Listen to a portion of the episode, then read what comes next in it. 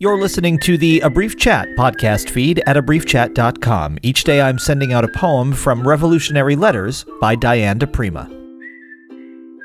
Revolutionary Letter number 44 For My Sisters. As we know that blood is birth, agony breaks open doors.